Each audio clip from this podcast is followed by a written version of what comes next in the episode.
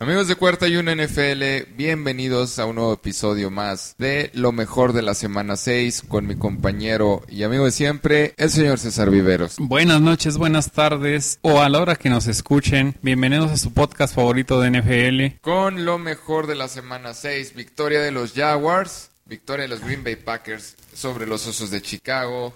Tristemente comentar lo de los Vaqueros de Dallas. Todo esto y mucho más en lo mejor de la semana 6 Cuarta y una NFL.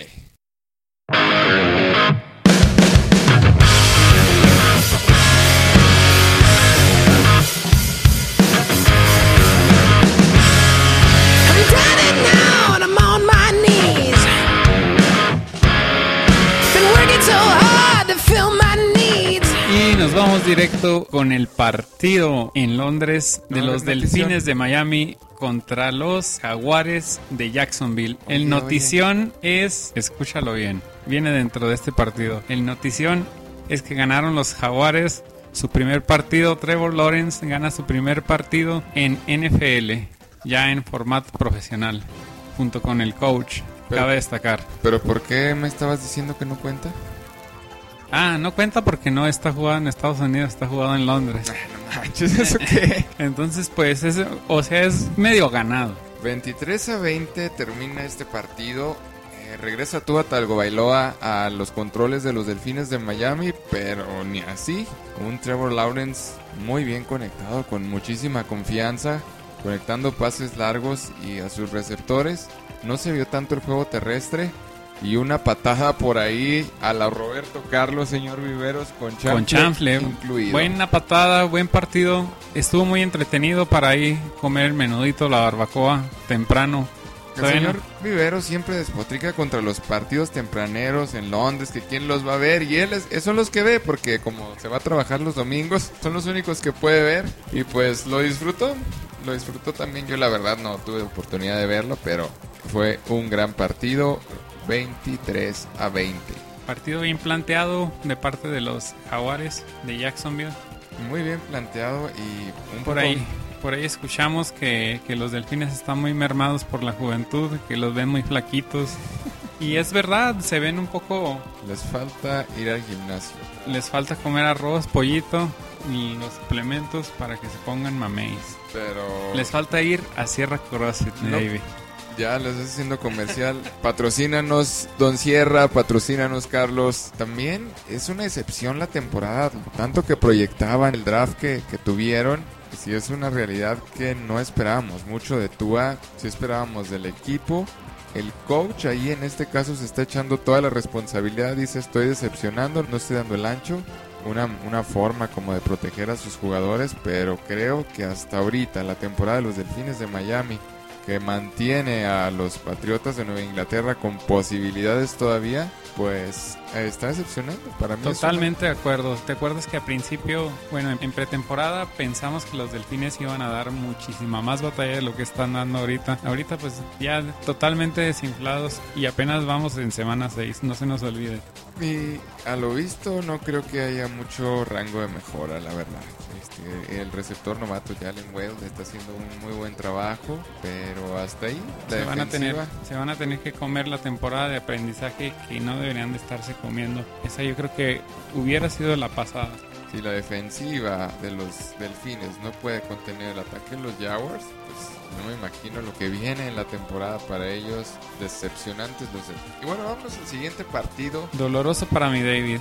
Muy doloroso. ¿Cuál quieres comentar? ¿Quieres ah. comentar el de Baltimore Ravens contra los cargadores de Los Ángeles? Un partido un poco extraño después de lo mostrado las semanas anteriores por Justin Herbert. Completamente desconectado, errático 안녕. Sin grandes cambios y jamás lograron descifrar esa, ese gran ataque de Baltimore que realmente lo plantearon de manera muy interesante utilizando a muchísimos corredores en el backfield. Y, bueno, es que en Baltimore corren todos hasta el coreback. Pues sí, pero o sea, sacaron a Le'Veon Bell de la escuadra de prácticas y hasta se era lo, Era lo que te comentaba en el partido pasado, por eso me fui con de parte de los Cafés de Cleveland y es fácil correrle a los cargadores. La peor defensa, lo plantearon hicieron muy bien, ¿eh? se identificaron por ahí. Y aparte Lamar Jackson hizo repartición de un poco de pases cortos, corridas, no se vieron muchos pases profundos. Vemos a Lamar eh, más, con más confianza para pasar el balón, no tan desesperado, ya aguantando un poco más en la bolsa de protección. Y pues muy bien el juego de los Ravens. Pues Baltimore, hay, Baltimore hay calladitos, calladitos, pero van, van avanzando bien en el calendario con unos juegos bastante... de a última hora, pero eso le hace falta a muchos equipos dar el extra en los últimos momentos. En, este se fue muy holgado, no, no hablo de este partido, pero en, en partidos pasados hay que jugar más agresivo. Mira, esa es la clave, la constancia en el rol de jugadas que estás mandando y la agresividad con la que lo tomas, la seriedad con la que lo tomas, que es quiero ganar el partido, no lo quiero empatar, no lo quiero medio alcanzar, lo quiero ganar y la verdad es la mentalidad que, los equipos deberían de tener al salir al campo, al estar abajo por 20 puntos, 30 puntos, lo que sea, los, los Ravens de verdad se creen que pueden ganar esos partidos y terminan ganándolos. Si bien no van invictos por aquel juego demasiado cambiante contra los Raiders en semana 1, pero pues Baltimore se está catapultando como un equipo demasiado peligroso. Bueno, repetimos el marcador, este juego terminó 34 a 6, veremos qué es lo que logra ajustar Chargers para el siguiente encuentro. Otro equipo que le gusta sufrir, los vikingos de Minnesota contra los Carolina Panthers. Un equipo... y le pegaron en Carolina. 34 a 28 fue el marcador. Un equipo de los vikingos, lo hemos mencionado aquí en cuarta y una, demasiado conservador. Y estamos viendo que estuvieron a punto de volverles a bajar el juego a los vikingos obligado el coach Zimmer a utilizar las jugadas en los últimos minutos del encuentro y pues termina ganándolo de milagro cuando parecía que tenía el juego y no termina por capitalizar cosas que frente a Green Bay o frente al mismo Chicago que es un rival divisional no se lo van a perdonar. Y estamos viendo que el coach Zimmer sigue en las mismas y pues para mí los vikingos no proyectan más que eso, ganar juegos y perder juegos como en un volado. Tres partidos sin Christian McCaffrey, tres partidos perdidos. ¿Es un factor Christian McCaffrey? Totalmente. Pero en este partido yo creo que parte de lo, de lo que impulsó los vikingos a ganar el partido errores de, de, las Panteras de Carolina. errores en principio con Sam Darnold. Un Sam Darnold muy errático en la primera parte del juego y después empieza a arriesgar, empieza el coach a darle la confianza para tomar eh, jugadas un poco más complejas y las logró capitalizar, la verdad que muy bien. Y me sigue gustando, eh, me sigue gustando Sam Darnold en las Panteras. Se le ve muchísimo mejor que en los Jets, mucho más cómodo, mucho más contento, pero pues todavía le falta esa conexión. Le falta aún la confianza que McCaffrey te da corredor y pues sí, o sea, siguen en la pelea, siguen contendientes el equipo de Carolina no los descartemos de que hagan cosas interesantes. Los vikingos, por, por otro lado, los veo demasiado erráticos, ultra conservadores. Yo creo que los, conservadores no pintan bien. Yo creo que llevan más partidos ganados de lo que se espera los vikingos. No sé cómo le están haciendo en las semanas, pero están ganando. Pues a fin de cuentas, les alcanza para ganar, pero te repito, ante rivales de alto calibre, no creo que corran con mucha suerte. Pues vamos a lo que fue un verdadero repasón, como lo pronosticó el señor Viveros. Yo no lo veía tan disparejo, sin embargo, repasón de Los Ángeles Rams contra los New York Giants 38 por 11. Pues le pusieron una buena arreglada a los New York Giants. Con la mano en la cintura, Matthew Stafford y compañía 38 por 11. Cabe destacar al receptor Copper Cup nuevamente dos o tres touchdowns y pues con una defensa inexistente de parte de los Giants, que es otro de los que tienen su temporada completamente perdida, completamente a Estamos dudando ya de Daniel Jones en su continuidad Nueva York. ¿Deberían buscar algo más en el draft o le darías otra oportunidad a Daniel Jones en los Giants? Yo creo que le daría otra oportunidad a Daniel Jones, pero no en los Giants, sino le buscaría otro equipo como titular, si tú lo, si tú lo quieres ver, pero yo creo que ahí ya no tiene nada que hacer. Está muy largo el proyecto Daniel Jones en la NFL la verdad que sí, ya no es un novato, ya debería conocer mejor el sistema y me extraña que no le hayan rodeado un poco más de talento. Si vemos ahí, lo único que le llevaron para mejorar fue a Kenny de que tuvo sus destellos en los Leones de Detroit, pero en los Giants, pues sin pena ni gloria, y así se va a ir el equipo. Yo creo que le pasaría algo similar como a Sam Darnold con otro equipo, alcanzaría un poco más sus metas. Yo que digo que lo, lo pongan con su carnal en los Patriotas, Daniel Jones, Mac Jones. ¿No te gusta esa combinación? Nada, para nada. Quarterback de los Giants. En Quarterback diferentes. No, no, no, me agrada. Ni siquiera se, se acerca. Ya hicimos pruebas con, con quarterback corredores. No, Daniel Jones, yo creo que pues sí puede tener una oportunidad en alguno de los equipos en los que están sufriendo por quarterback, pero en los Giants se acaba la paciencia, se vienen draft, se vienen nuevos prospectos y si por ahí tienen la oportunidad, lo pueden tomar. Comentar el partido de los Kansas City Chiefs contra Washington. ¿Lo viste, mi baby? Pues fue otro partido de los que denominamos, podría decir, repasones con un Patrick Mahomes errando nuevamente en la primera parte del partido con sus ya famosas intercepciones eh, tontas, bobas, eh, intentando conectar pases, digamos, imposibles, pero pues al final contra un equipo muy discreto, muy conservador de Washington, que no le a ganar el encuentro, intentó defenderlo, le salió a principio de partido, pero no le alcanzó para, para ganar el juego y es, y es eso, o sea, no salieron a ganar el juego, salieron a, a no perderlo por tantos puntos y y al final pasó lo contrario porque fueron casi 20 puntos de diferencia. se, les fue las manos y el control de Mahomes estableciendo el juego terrestre. Sabemos lo que es capaz de hacer. 31 a 13 sobre Washington. Siguiente partido aplastante, Arizona Cardinals contra los Browns de Cleveland. Pensé que este partido iba a ser más parejo, incluso parecido al de la semana pasada contra los cargadores, pero no les alcanzó para nada. Mucha fe el señor Viveros de los Cleveland Browns. Eh, yo la verdad pues que sí pues tenía... no tanta fe, pero no, no pensé que fueran tan aplastados, tan feo.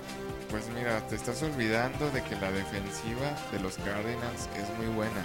Acuérdate cuál fue el fichaje estrella de la defensiva esta temporada. JJ Watt. ¿Cuántas capturas tuvo sobre Baker Mayfield? Y pues destacamos que Nick Chubb, corredor titular, no estuvo jugando por una lesión en la pantorrilla. Además, Karim Hunt, el corredor alterno de los Cleveland Browns, también estaba tocado. Entonces, pues quítale su juego terrestre a los Browns. ¿Y qué obtienes? Ahí, este, el de la nota para los Browns es eh, Odell Beckham Jr., OBG, que estuvo la semana, con que no se la pasaban, no se la pasaban. Se la dieron y ¿qué pasó? Pues no, esa es la recepción. O sea, cuando tú estás diciendo que yo, que no me la pasan, que el equipo y te la pasan y la sueltas. Pásenmela a mí. Pues no. Pásenmela a mí. Mejor no digas nada. O sea, si bien no estás en tu mejor nivel, es, es, ahí en el campo donde tienes que hablar, no, no por fuera y estar como que evidenciando un equipo que no necesita más problemas y menos internos. Vamos a ver cómo le va en las siguientes semanas. La lesión de Baker Mayfield parece grave. Parece que por lo menos uno o dos partidos va a estar ausente. Se encienden las alarmas en los Browns. Partido doloroso, el que sigue, el que sigue comentado para cuarta y uno. No, no, los Dallas Cowboys contra Patriotas de Nueva Inglaterra. bueno, el de los Colts contra los Texans? No. Bueno, está bien. Vamos a comentarlo ya, ya. Yo creo que hay mucha gente que está esperando este momento. ¿El de los Colts? No creo que nadie. No, no, el de los Colts. El, de los, el que estabas diciendo tú, los, los Patriotas de Nueva bueno, Inglaterra. En el Pedro Navajas pierden entre los Cowboys 35 a 29. Un partido muy extraño en cuanto a las yardas. El dominio que ejerció Dallas era para tener la ventaja por mínimo tres posiciones. Y no fue así, el encuentro se definió en tiempo extra con una conexión de Dak Prescott con CD Lamb, que es la clave del, partido, las conexiones. Aquí a destacar las derrotas de los Patriotas. ¿Por qué han sido las derrotas de los Patriotas? En el juego de Tampa Bay, ¿por qué fue la derrota? Porque no se la jugaron en la cuarta oportunidad. ¿Cuál más? ¿Cuál más partido recuerdas? El juego de los Delfines, bueno, ese fue un fumble, totalmente culpa del corredor de Nueva Inglaterra. El partido contra ¿cuál fue el juego pasado? Bueno, contra los Texans alcanzó a ganar, alcanzaron a ganarlo. Nuevamente este juego definido por lo que Y hay una constante y se llama Big Belichick.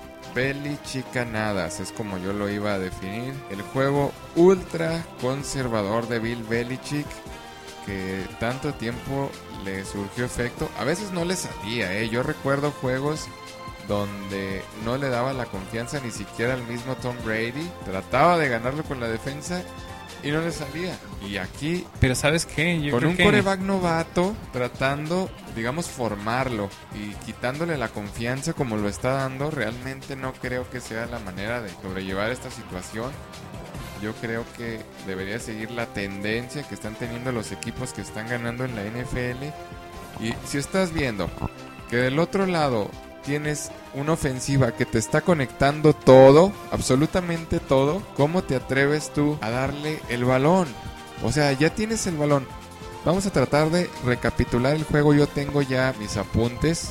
El juego tiene varios momentos claves. El primero es cuando los, los Patriotas están ganando por dos posesiones y están a punto de anotar el tercer touchdown. ¿Y qué pasa ahí? Castigo de la, de la ofensiva, es un sujetando, los mandan para atrás, terminan sin puntos y ahí es cuando eh, Dak Prescott comienza su remontada, empareja más o menos el juego a medio tiempo, toma la ventaja después de medio tiempo, una intercepción a Mac Jones circunstancial, de Trevor Dix, hermano del receptor Stephon Dix, la regresa para touchdown y cuando crees que Mac Jones ya está mm, derrotado o cansado mentalmente por la intercepción sufrida, se avienta un pasezón por ahí a, Jacoby Myers o Kendrick Bourne, no recuerdo quién era el receptor, de lo emocionado que estaba.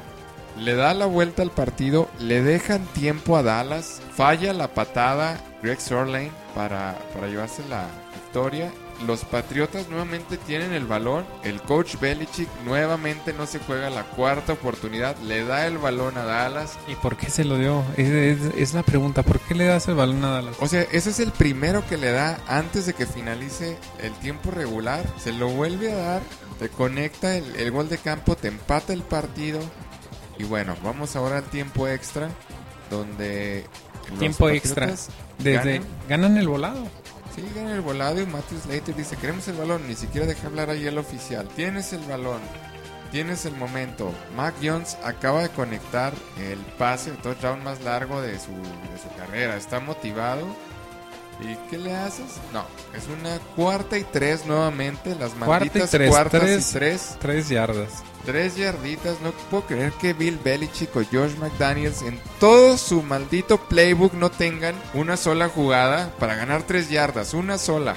Y no, ¿qué dice Belichick? Vamos a regresársela a Dallas con mi defensiva que ha estado en el campo tres cuartos del juego. Y no los han podido parar. Y no los han podido parar aparte. Y en el momento más importante del juego para ganarlo, les voy a dar el balón. ¿Y qué pasa? Nos lo ganan. Y te iban a ganar. Terminan ganando, pase Dak Prescott así y la. ¿Cuál hubiera sido la otra historia? Llegar a. De perdido a zona de patada.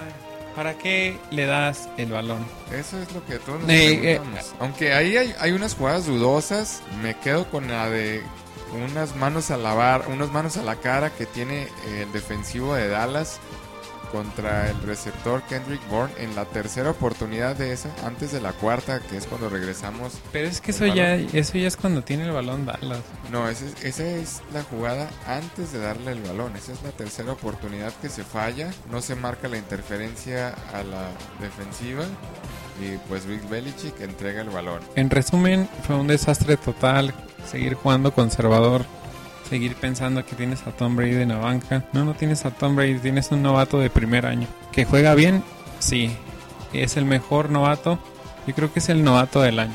Pero en una franquicia, en una organización que está tan acostumbrada a ganar, jugando conservador como hace 10 años lo hacías, yo creo que muy mal Bill Belichick, muy mal por, pues, primeramente por el equipo, ¿verdad? Yo creo que él ni siquiera y pues piensa en los fanáticos. Pues destacar la actuación de Dallas, como quieras que no van, van ganando todos sus partidos, los van sacando, les plantearon un buen juego como siempre. Este se les complicó más de lo que pensaron. Más de lo que pensaron. Les plantearon también buen juego defensivo. Buen juego ofensivo, más bien defensivo. Estuvieron los dos, la verdad que muy mediocres. Al tú por tú estuvo la, la ofensiva. Y sí, más bien fue por eso, no, no fue por lo que dejó de hacer la, la defensiva de los dos equipos, sino por lo que hizo la ofensiva de... No sé qué juego estaba viendo Bill Belichick, pero sí, absolutamente la ofensiva era la que estaba ganando ese juego, la defensiva no estaba metiendo las manos uno que otro chispazo antes de la primera mitad. Pero la segunda mitad fue. Ni siquiera se vio tanto Gilmore. Gilmore ya ni está jugando. Gilmore. Judon. No, la verdad que pues por eso no se vio, pues porque no estaba. No tuvo la presión que pues, a mí me tiene bastante decepcionado Dante Hightower se ve que le está pesando el año que se tomó de receso cuando le tuvo miedo al COVID. Muy personal su decisión, aceptable, respetable, como le queramos llamar, pero no está a su mejor nivel, no está generando. Sacando a colación Gilmore, ¿qué te parece ese tema? Pues mira, de todas formas Gilmore no hubiera podido ser utilizado en este partido. Estábamos esperándolo después de la semana 6, pero pues la posición del, del perímetro es importantísima en esta NFL tan aérea. Yo creo que en este partido hubiera sido clave ¿eh? pues e, en esa posición. Era el elemento que necesitaba para, para quitarle a su mejor hombre, como yo te lo había dicho. Claramente era CD Lamb. Amari Cooper estaba lesionado, estaba tocado, como, tuvo como dos recepciones. Pero yo creo que la noche se la lleva Sikit Elliott. CD Lamb completamente por ahí de más sus celebraciones.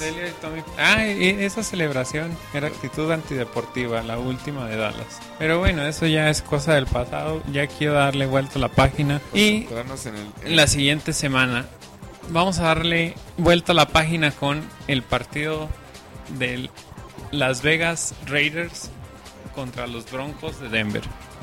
La verdad, eh, Las Vegas, un equipo que se vio muy disciplinado, muy apegado a un plan de juego, una defensiva en un gran momento, el marcador 34-24 a favor de los Raiders, con los Broncos pues haciendo las cosas a medias. No creyeron que los Raiders les fueran a plantear un juego como el que les presentaron. Eh, Mac Crosby cabe destacar tres capturas, jugando como nunca, con unos Raiders que parecía que iban a estar pues perdiendo como siempre. Ah, caray, no, son otros, ¿no? No, no, no, sino perdiendo, pero no tan conectados. Se vio pues que el coach interino realmente esté haciendo un gran trabajo y pues no creo que... Pues por lo menos trabajo psicológico. Es difícil que un equipo sufra algo así como que se vaya tu head coach y siga siga el equipo, no digamos como si nada, pero siguieron al pie de, de batalla. No es mucho, pero es trabajo Sacaron el partido. Siguiente partido, domingo por la noche. Juego domingo por la noche, los Steelers contra los Seahawks. Este juego terminó 23-20.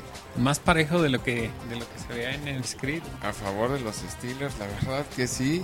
La defensiva de los Steelers sacándole el juego. Y es preocupante, ¿eh? es preocupante para, para la, la fanaticada de Steelers, bueno, para Steelers en sí. Un Big Ben con cero movilidad, apenas si puede lanzar, ya no puede Yo creo que ya jugando como antes, ya no puede improvisar como antes, no sé qué es lo que le esté pasando. le falta jugar con, con, el corazón, cabrón. Ya lo juega como jale, como chamba. La verdad, yo creo que ya le está pegando la veteranía, ya le está pegando todos los golpes y lesiones que le han dado. Y por otro lado... El otro lado, ¿cómo ves el rumor de, de Cam Newton en los Seahawks? ¿Te gusta ahí? Ese me parece un rumor. A mí también me parece un chisme. Chisme de la bandera, pero pues no está, no está muy descabellado. Ahorita van, a estar sin Wilson. Qué mejor que no tener nada. Pues Gino Smith por lo menos conoce el playbook, por lo menos mueve la ofensiva y yo creo que un Cam Newton ahí no sumaría nada. Bueno, sí, tienes razón, como que si le jugaron al tú por tú a los Steelers. Y le jugaron también ah, en el juego pasado. Más cagadas de los receptores, eh, de, de los Seahawks con su actitud antideportiva, soltando balones. Y más que, más que eso, la, la actitud prepotente de DK Metcalf cuando tiene que salirse del campo. ¿Qué es lo que hace? Intenta ganar más yardas, le zafan del balón y de milagro lo recupera. La... De milagro se, se pusieron otra vez en la línea de golpeo para hacer la rodilla al piso, que tenían que parar el tiempo. Con un segundo, Un segundo. conectan el, el intento gol de campo, pero por ahí le marcan un, un retraso de juego. Ahí en, en la revisión de la jugada le regresan dos segundos al, al reloj, que pues de todas formas con un segundo hubieran podido lograr la patada. Se van al tiempo extra y pues viene un balón suelto de Gino Smith. Falta recupera TJ Watt, que es el hombre del partido completamente con sus capturas y con el balón suelto que pues termina dándole el gol de campo de la victoria. Jugador más valioso del partido, sin duda. Veamos qué viene para estos dos equipos. Los Steelers yo no creo cómo recompongan el barco. Los Seahawks de igual forma tampoco. Y pues ahora es hora de hablar de el juego Monday Night Football. el juego de lunes por la noche entre le va a doler al señor Viveros los Bills y los Tennessee Titans. No nos alcanzó, Dios. Bueno, pues no es perfecto. No es Estaba perfecto. enojado el señor Viveros por la decisión tomada por ahí por el coach. Era una cuarta y una para, para llegar haciendo- al primera y gol. Te estás yendo hasta el final. A ver, Y no, no, no. Vamos a comentar, nos pues, va a narrar, final. nos va a narrar todo desde el principio. Quiere sufrir, yo quería hacérselo menos doloroso para él, pero pues bueno, quiere No. darle un repasón. Derrick Henry, tres touchdowns, más de 100 yardas, otro juego más, rompiendo, apabullando, aplastando a la defensiva de los Bills. Y Josh Allen, la verdad que dio un muy buen juego. Estaba conectando pases a todos sus receptores, que es lo que debe hacer, repartir el balón. No vimos tanto el juego terrestre, no vimos tantos acarreos de él, pero vimos que su ofensiva estaba caminando. Los Tennessee Titans no lo pudieron parar hasta una jugada al final donde lo obligan a despejar. Toman la serie ofensiva los Titans. Anota con Derrick Henry, le dejan tiempo a Josh Allen. Llega casi a la yarda 5 donde sería el primer y gol. Decide jugarse la tercera oportunidad en un acarreo personal no llega a la línea del primera y 10 y pues ahí está la jugada del partido. Estaban perdiendo por 3, ahí tenían para empatarlo y llevarlo a tiempo extra o para jugártela y llegar al primera y gol y seguramente de ahí van a tener las cuatro oportunidades que les diera la victoria. El señor Viveros estaba muy enojado con la decisión, él quería empatarlo O sea, hay y mandarlo a que, tiempo extra. hay que jugar agresivo, pero más importante que jugar agresivo es jugar inteligente. Mira, lo que yo le estaba diciendo al señor Viveros ¿Por era... qué, ¿Por qué si tienes la posibilidad de empatar, no empatas? Ni, ya estabas en cuarta, en Mira. cuarta oportunidad. terceras oportunidades, solamente dos veces, Josh Allen no la concretó en todo el juego. Todas eran yardaje positivo. O sea, una yarda no te la ibas a jugar en cuarta con Josh Allen, con tus receptores, con tu ala cerrada, con el juego que estabas estableciendo a la defensiva que ya estaba cansada una yarda y tomas la jugada más predecible de todo el playbook, el quarterback sneak, la jugada del personal para ganar una yarda, se la leen completamente. Inclusive de la forma que estaban alineados los tackles ahí, sabían la jugada que estaba por venir. Yo no sé por qué el coach no, sí, al no final pides un tiempo, la vuelves a, a reformular y Ahí es error de Allen, ¿eh? Ahí yo creo que ese error de Allen le faltó ahí ojo, le faltó lectura de la defensiva de cómo estaba acomodada, se lo leyeron completamente y pues ahí el coach no puede no puede estar en todo, no puede estar como que salvándole las papas a Allen. Le dio demasiada confianza y no batió. Bueno, pues es una jugada, la verdad es un volado. No debería ser tan así porque estaban para ganar. Creo que también fue como un resbalón de ellos Allen y lo demás pues es historia. Pensé que íbamos a tener fútbol gratis en este partido. Yo por eso quería que dieran la patada, quería el quinto, el quinto round. No se dio. ¿Y no? Próxima semana. Se lo llevan los Titans por diferencia de 3, 34 a 31. No les voy a decir nada de los picks, lo vamos a comentar hasta el próximo episodio para que no se lo pierdan, donde ahí le voy a dar los, te lo dije, la selección de la semana, los aciertos de la semana, todo lo relacionado con los picks de la semana 6 en el capítulo de podcast, en el repasón, el jueves. Sin más que agregar, un agradecimiento a todos nuestros seguidores, han ido sumando más, tenemos más reproducciones. Mayor cantidad de fanáticos por los memes que se hace el señor Viveros, más que por los podcasts. Mayor flujo de comentarios. En fin, un agradecimiento. Si llegaron hasta esta parte del podcast, por favor compartan. Compártanos ahí en sus redes sociales, escúchenos, búsquenos en Facebook, Instagram, Twitter y las demás redes que el señor Viveros nos hace favor de agregarnos pues ya no vamos a comentar sobre el partido de los osos, ya no lo vamos a hacer más doloroso para el señor Viveros. Nada más que siguen siendo las perras de Rogers. Siguen Se los dijo. siendo, sigo siendo tu dueño, les dijo Aaron Rodgers en su cara a los fanáticos de los osos. Lo estaremos comentando en el podcast de Pix. Esto de cuarta y una NFL. Hasta la próxima. Chao.